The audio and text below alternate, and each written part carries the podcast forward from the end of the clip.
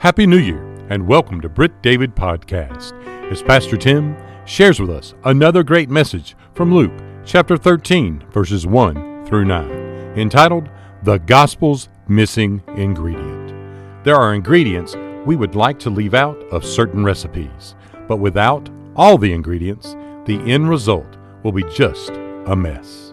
When we leave repentance out of our gospel presentations, we are not doing them a favor we are leaving people in a mess. Here's Pastor Tim.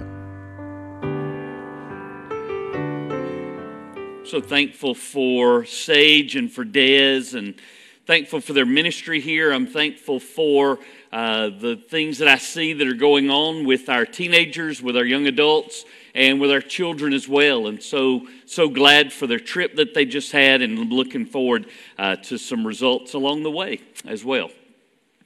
If you have your Bible today, I hope that you do. If you'll take it, turn with me to Luke chapter number 13. Prior to Thanksgiving, uh, we, uh, we made our way through, we completed chapter number 12, so we're going to pick up today right where we left off in chapter number 13 as we go forth you know the uh, with thanksgiving and with christmas here uh, all of the good food all of the good cooks uh, there are sometimes disasters that happen aren't there if you leave out an ingredient in what you're making, it's probably going to be a mess, you know. Now, I do know that there's some who are good enough of cooks that they, uh, they look through that recipe and they decide, well, I don't want this in my, in my food. I want to substitute out or I want to leave this out, and they know what they're doing, and it comes off great. If I leave out an ingredient, you know, that's just the way it is. it's, it is not going to be good whatsoever. When it comes to the gospel, though, in a day that we live in, there is a missing ingredient oftentimes in our gospel presentations. And sometimes it's because we have become so, I don't know if this is the right word to say, but we've become so adept at presenting a gospel presentation that we leave out some of the very things that that God's Word says needs to be in there, you know? Uh, for example, Paul, when he's writing in Acts chapter number 20, he says that there are two main ingredients in salvation, in conversion. He says there's repentance toward God and faith in our Lord Jesus Christ. And Paul said, I taught you this publicly, I taught you this privately. I taught you this at the synagogue. I taught you this from house to house. Repentance toward God and faith in our Lord Jesus Christ. Those are two elements that are involved, but sometimes we don't like to talk about repentance toward God. Because in order to talk about repentance, you also have to talk about sin. And we don't want to talk about sin and we don't want to try to put somebody on the spot. And so we, like a good cook might do, we take that recipe of the gospel and we substitute our own ingredients. We tend to talk more about how much God loves you. Does God love you? Yes. Is it important for people to know that God loves them? Absolutely yes. But when Paul said, These are the things that I'm teaching you, these are the ingredients of the gospel, that's not the one that he listed if there's anything to leave out, then maybe it's what he doesn't list. Instead, we say, I want to just tell you that God loves you and that he wants to save you. But they need to know. They need to know why they need to be saved. And before I can really even get to the good news, I really have to deal with the bad news. When you get into Luke chapter number 13, we find that today we find Jesus teaching on the subject of repentance. But we also find a group of people in his day that are just as repulsed by the idea of sin and of repentance as we are today. You have your Bible there? Let's I, I, at least want to read the first part of this, and, and I want to kind of, I guess I'll save the parable to last because he, like Jesus does oftentimes, he follows up his teaching with a parable. So let's just get into the teaching itself.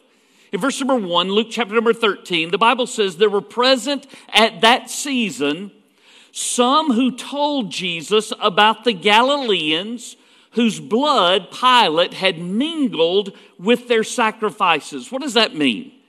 What does that mean? It means that Pilate killed a bunch of Galileans while they were worshiping. In the middle of their worship service, he sent soldiers and assassinated an entire group of Galileans. So they come to Jesus with this message and with this news. Now, why are they telling him that? It takes us back into chapter number 12. If you can think, remember that far back, a couple of months ago, and just a few verses ago, Jesus had just told them, He says, I came to send fire on this world. And he says, I wish that fire were kindled. And he's talking about judgment, the judgment that passes through him as he dies for us on the cross. He, he finishes, however, with a, with a, a sort of a parable about you dealing with people that you have something against and, and trying to deal with that early. He finishes chapter number 12 by saying this I tell you that you shall not depart from there until you have paid the very last cent. So, what are they saying? They're saying that, Amen, Jesus. That's right. You tell them. you tell them, Jesus. I mean, those Galileans, they need to be told that, that, that God's going to take it out on them. You know? And so, so maybe this slaughter at the synagogue, that's what the news would have called it that, that way, right? The, the CNN, the Chaldean news network, as they, as they, as they got together, the slaughter at the synagogue. That's the Galileans' fault. It's the Galileans' fault because they are such terrible sinners. And Jesus, boy, you are right on the money. You're telling them that they have got to pay for their sins. Now, there's another group of people probably who are coming to Jesus and telling him that very same story. They're not at odds with the Galileans. In, in fact, they're sort of in favor of them. The one that they focus their attention on is Pilate is Pilate. They're saying the same thing. They, they hear the very same thing. You will not escape there until you have paid the very last cent. And they say, Amen, Jesus. That Pilate is terrible. He is a terrible, rotten sinner. He doesn't belong to the people of Israel. He doesn't belong to you. And I know you're saying that you're going to give him what's his. Where Jesus goes with the rest of this passage, however, is to not point out people like Pilate and not to point out people like the Galileans, but to point his finger straight at the very people who were listening to him at that moment. Listen to what Jesus says. And Jesus answered and said to them, Do you suppose that these Galileans were worse sinners than all other Galileans? Because they suffered such things? I tell you no. But unless you repent, you will all likewise perish. Now, Jesus has his own current news, his own breaking news flash for them in verse number four. He says, Or those 18 on whom the tower of Siloam fell and killed them, do you think that they were worse sinners than all other men who dwelt in Jerusalem? I tell you no, but unless you repent, you will all likewise perish. From what Jesus has to say to them, and you see it repeated twice, don't you? Unless you repent, you will all likewise perish. That is his message to them. That is his message to us. And there's some things I learned out of that that I sure need to take to heart. For example, Number one, I, I, I am reminded in this passage that man, mankind, me, you, that man is reprobate in sin. He's reprobate in sin. The Bible says that all have sinned and fallen short of the glory of God. The Bible says that none are righteous, not even one. Instead, the Bible says that God will turn them over to a reprobate mind, that they are reprobate in His sight.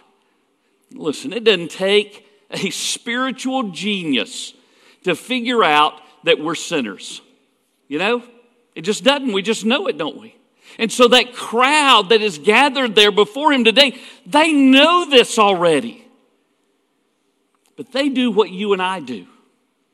They begin to point fingers at other people. They say, well, look at them and look at that sin. Or, or look at these over here and look at their sin.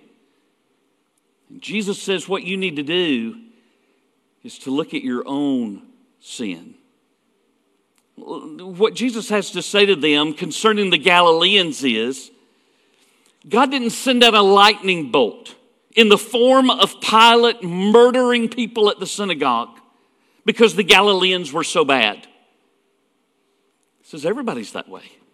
And, and, if you turn your attention to this other, this other news event, when the tower in Siloam falls on those people, are, are the Siloamites somehow worse sinners than everybody else? Jesus said, no. No. It's not the tragedy that shows me how bad I am.